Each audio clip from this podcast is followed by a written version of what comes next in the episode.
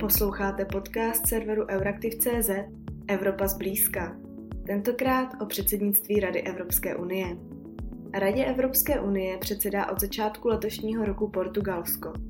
Mé jméno je Kateřina Zichová, jsem redaktorka Euraktivu a na to, jak si vedlo před Portugalskem předsedající Německo, jaké má Portugalsko na následujících 6 měsíců plány a jaké před ním stojí výzvy, se budu ptát kolegy Ondřeje Pleváka. Na konci roku skončilo německé předsednictví Rady Evropské unie, které předalo štafetu Portugalsku. Ondro, mohl by si to německé předsednictví eh, na úvod zrekapitulovat? Eh, německé předsednictví eh, mělo před sebou velký úkol, to bylo pomoct Evropské unii vyvést evropské země z krize, té koronavirové, která v, v létě to sice vypadalo, že oslabila, že už jsme z toho nejhoršího venku, ale opak byl pravdou, spíš to bylo jakési čekání na druhou vlnu.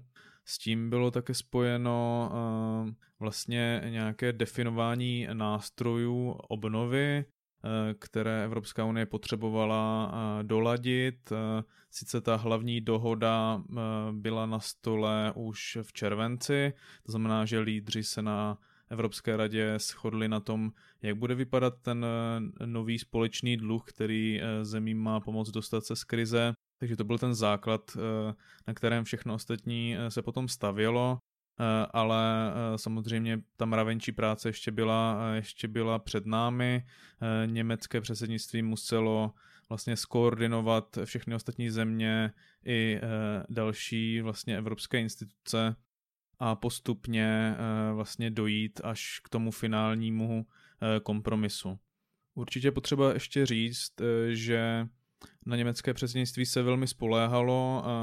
Dá se říct, že všichni byli rádi, že tady v tomto složitém období, kdy bylo potřeba doladit jak rozpočet, tak vlastně všechny ty nástroje protikrizové, tak Brexit, tak že tam byli právě Němci, protože ti mají velice eh, velké zkušenosti, co se týká diplomacie, eh, co se týká nějakých vlastně odborníků, diplomatů uvnitř evropských institucí a Česká republika, stejně jako Slovensko, mnohokrát říkali, že jsou, že jsou rádi za to, že, že tam právě Německo tady na to období bylo.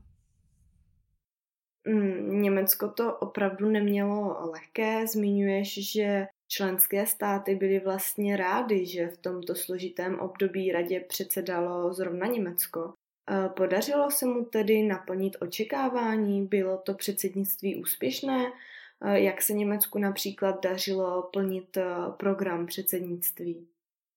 Ten program předsednictví se tvořil dlouho dopředu a Německo potom kvůli té současné krizi muselo hodně upravit ale i tak se podle mě dá považovat za eh, velmi úspěšné, protože eh, ty dvě největší výzvy, které tam ležely, to znamená eh, dokončit dohodu o rozpočtu, vlastně to nebyl jenom roční rozpočet, to rozpočet na dalších sedm let, se kterým je spojen právě i ten velký fond obnovy, tak eh, to se podařilo. Podařilo se to tedy úplně na poslední chvíli vlastně eh, v rámci toho, toho prosincového summitu, kde ještě hrozil, hrozilo veto od Maďarska a Polska, ale právě ta německá diplomacie a konkrétně kancelářka Angela Merklová eh, dokázala Maďary a Poláky přesvědčit, aby přestali blokovat vlastně tu dohodu všech zemí eh, kvůli mechanismu eh, právního státu, tedy ochrany právního státu. Takže toto je tedy opravdu eh, úspěch. Potom na tom summitu se také dohodly nové klimatické závazky. To musí se taky přiznat Německu jako úspěch, protože shodnout se na něčem takovém například, když si vezmeme příklad České republiky, eh, která se těmto závazkům dlouhodobě bránila. A teprve potom eh, vlastně po delším vyjednávání se státy dokázaly dohodnout na tom, jak, jak ty závazky do roku 2030 budou vypadat. Takže i to jde za německým předsednictvím z velké části, protože ono vyjednává i na těch nižších úrovních rady, tedy rady EU, i na té ministerské a potom i na té úrovni lídrů, takže, takže to je taky potřeba počítat jako úspěch. Eh, samozřejmě velká, eh, velké téma eh, byla dohoda o budoucích vztazích se Spojeným královstvím. tam, i když vyjednává především tým pod Evropskou komisí, tak rada tam hraje taky svou roli a podle informací, které se objevovaly v médiích, tak německé předsednictví velmi aktivně pomáhalo s, s tím vyjednáváním právě té budoucí dohody, která se tedy nakonec do konce roku stihla. Potom za úspěch eh, se dá podle mnohých považovat i uzavření dohody s Čínou, obchodní vztazí, která je tedy sice kontroverzní, ale určitě se dá taky považovat jako úspěch. Co se týká zdravotní politiky, která uh, hraje čím dál větší roli, tak eh, Německo přispělo k tomu, že se začalo očkovat v evropských zemích, eh, stejně tak tlačilo na evropské instituce, aby se posílili eh, vlastně pravomoci a mandáty a také finanční prostředky těch, těch orgánů, které, které mají zdravotnickou politiku na starosti. Takže to jsou asi ty největší úspěchy. Mm. Podívejme se teď na uplynulé německé předsednictví, ale z druhé strany. Co naopak už eh, třeba nestihlo Německo dořešit a bude se s tím vlastně muset vypořádat eh, to nastupující Portugalsko? Tak vidět je to například eh, u společné migrační a azylové politiky, eh, která byla mezi těmi eh, většími prioritami německého předsednictví. Ono chtělo navázat na eh, návrh Evropské komise na tom novém paktu o migraci a azylu, doufalo, že dokáže zprostředkovat nějaké dohody, nějaký širší konsenzus. To se tedy nepodařilo, těch důvodů je tam určitě více. Eh, jeden je, eh, řekněme, technický, to je, že, že ta citlivá vyjednávání mohla eh, probíhat pouze online, teda většinou online, což značně omezuje nějaký progres a samozřejmě taky spousta té, té kapacity, té energie šla úplně do jiných témat.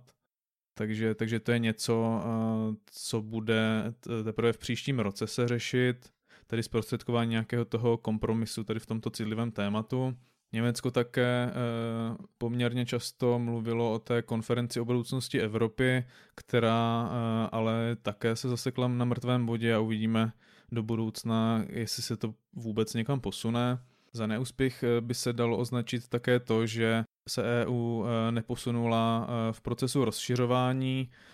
Severní Makedonie a Albánie doufali, že, eh, že se otevřou s nimi ty přístupové rozhovory, ale uh, ukazuje se, že se tam po Řecku, které blokovalo Severní Makedonii vlastně uh, řadu let, objevil nový v uvozovkách protivník a to je Bulharsko, kterému se tam nelíbí některé aspekty vlastně severomakedonského chování, je tam citlivá otázka menšin a kulturního dědictví a tak dále a to se tedy Německu eh, zatím jako nepodařilo nějakým způsobem překonat. Eh, další eh, otázka vnějších vztahů je otázka Afriky. To, byla, to bylo velice vysoko na těch německých prioritách. Německo samo klade velký důraz právě na budoucí vztahy s Afrikou. Měl proběhnout na podzim summit EU-Afrika, ale kvůli koronavirovým opatřením se přesouvá vlastně na jaro. A jaké jsou tedy vlastně portugalské priority na následujících 6 měsíců? Mohl by si nám je představit? Portugalské priority, když se na ně podíváme, tak eh, vidíme, že on, on, oni z velké části navazují na dlouhodobé priority Evropské unie. Eh, je tam samozřejmě vidět nějaká snaha o obnovu evropských ekonomik eh, a, a to skrze digitální a zelenou transformaci. To je vidět eh, i v těch eh, třech hlavních prioritách, to je ta první. Druhá je potom eh, nějaké zaměření na sociální politiku. Portugalsko má sociálně demokratickou vládu, takže bylo jasné, že tam nějaký tento element se objeví. Chtějí posílit vlastně ten evropský sociální pilíř a to v celé je spojeno právě s tou obnovou po koronaviru. Je to zajištění e, nějakých e, pracovních míst, je to zajištění vlastně podpory pro e, malé a střední podniky, vlastně je to prosazování toho sociálního aspektu té obnovy. Sociální summit má proběhnout v květnu, takže stále ještě pod portugalským předsednictvím. S tou sociální otázkou je spojená i vlastně vytvoření zdravotní unie, kterou Portugalsko chce posunout dále.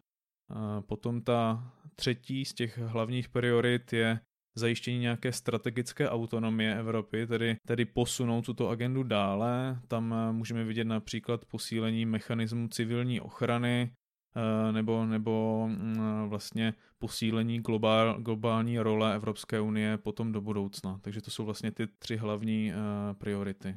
Jak říkáš, tak portugalské předsednictví bude odrážet dlouhodobější priority Unie – Eh, navíc vždy ta trojice států, jejíž předsednictví po sobě následují, připravují 18-měsíční dlouhodobější a obecnější program agendy. Je ale něco, čím Portugalsko překvapilo? Představilo mezi svými uh, prioritami například nějaká neočekávaná témata?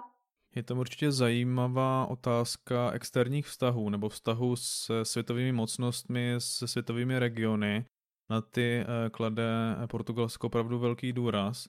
Zmínili jsme Afriku, tak eh, tam Portugalsko chce obnovovat vztahy s Afrikou, nějak je posunout dále.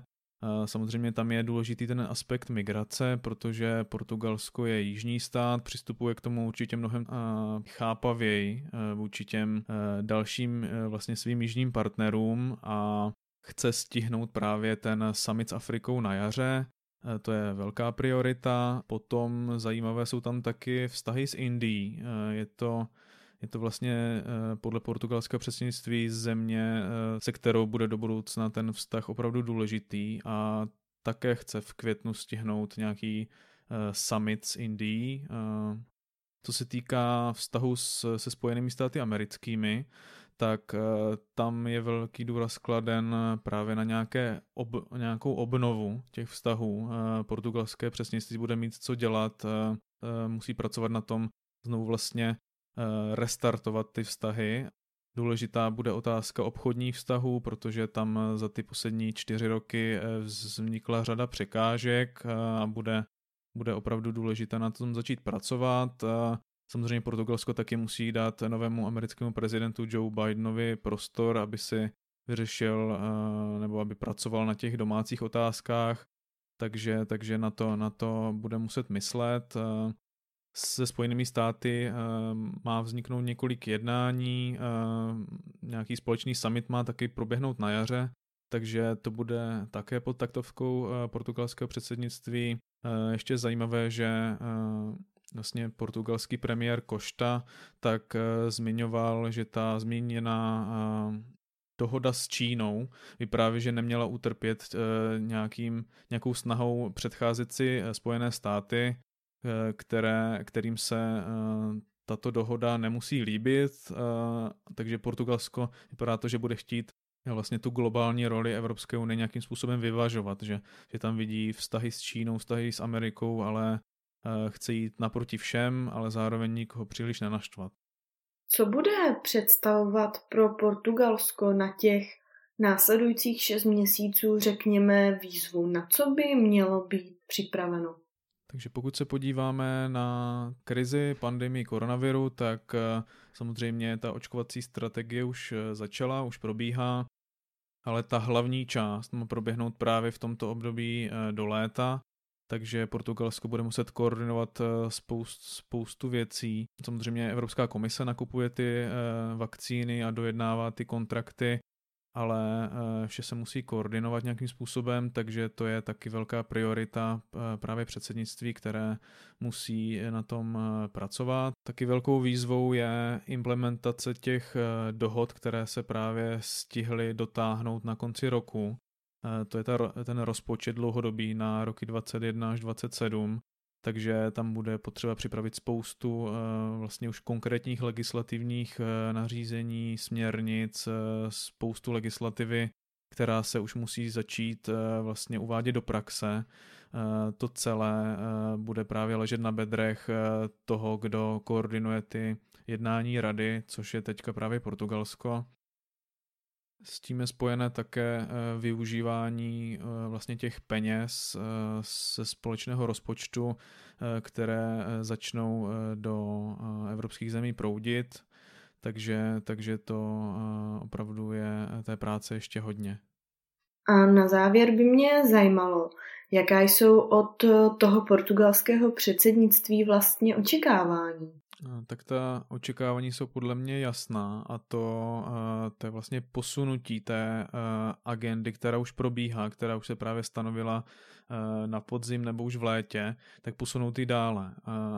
Takže od Portugalska se nečeká žádná revoluce, žádný, žádné revoluční návrhy, ale opravdu pracovat na těch předložených návrzích, dotáhnout je, tedy ty, které půjdou a posunout ty, které nepůjdou zprostředkovat vlastně eh, kompromisy v mnoha, oblastech, eh, eh, začít, začít vlastně pracovat s tím novým rozpočtem. A to je, to je podle mě to hlavní. Z hlediska pandemie, to už jsme zmínili, to je to, je to očkování, vlastně dostat Evropu z té krize tímto způsobem, protože jinak budeme v lockdownech do nekonečna. A co se týká mých očekávání, tak když se zaměříme eh, na tu migrační politiku, tak eh, tam vidím do budoucna eh, snahu Portugalska nějakým způsobem dostat víc do toho společného kompromisu ten pohled těch jižních zemí, protože i když mohou řekové nebo Španělé nebo Kypřané nebo Malťané mohou eh, neustále tlačit na, eh, na ostatní středoevropské, severské, západoevropské země, aby vlastně byli solidárnější vůči, vůči těm jižním zemím a pomoct tím vlastně s tím, jak se říká, sdílením břemene, tak teprve, když je u kormidla ten jižní stát, tak může opravdu jako posunout to více. Takže, takže to není jenom taktika nějakého zdržování, nějakého blokování a, výz, a výzev, a, ale přímo nastolování té agendy a, a přímo a vlastně tlačit na ty například středo, středoevropské země s tím, že ten kompromis má vypadat tak nebo tak a, a to je podle mě velká příležitost. A ostatní země z té jižní Evropy určitě na Portugalsko v tomto ohledu spoléhají. Redakce Euraktiv.cz se s vámi pro tentokrát loučí. Děkujeme, že nás posloucháte.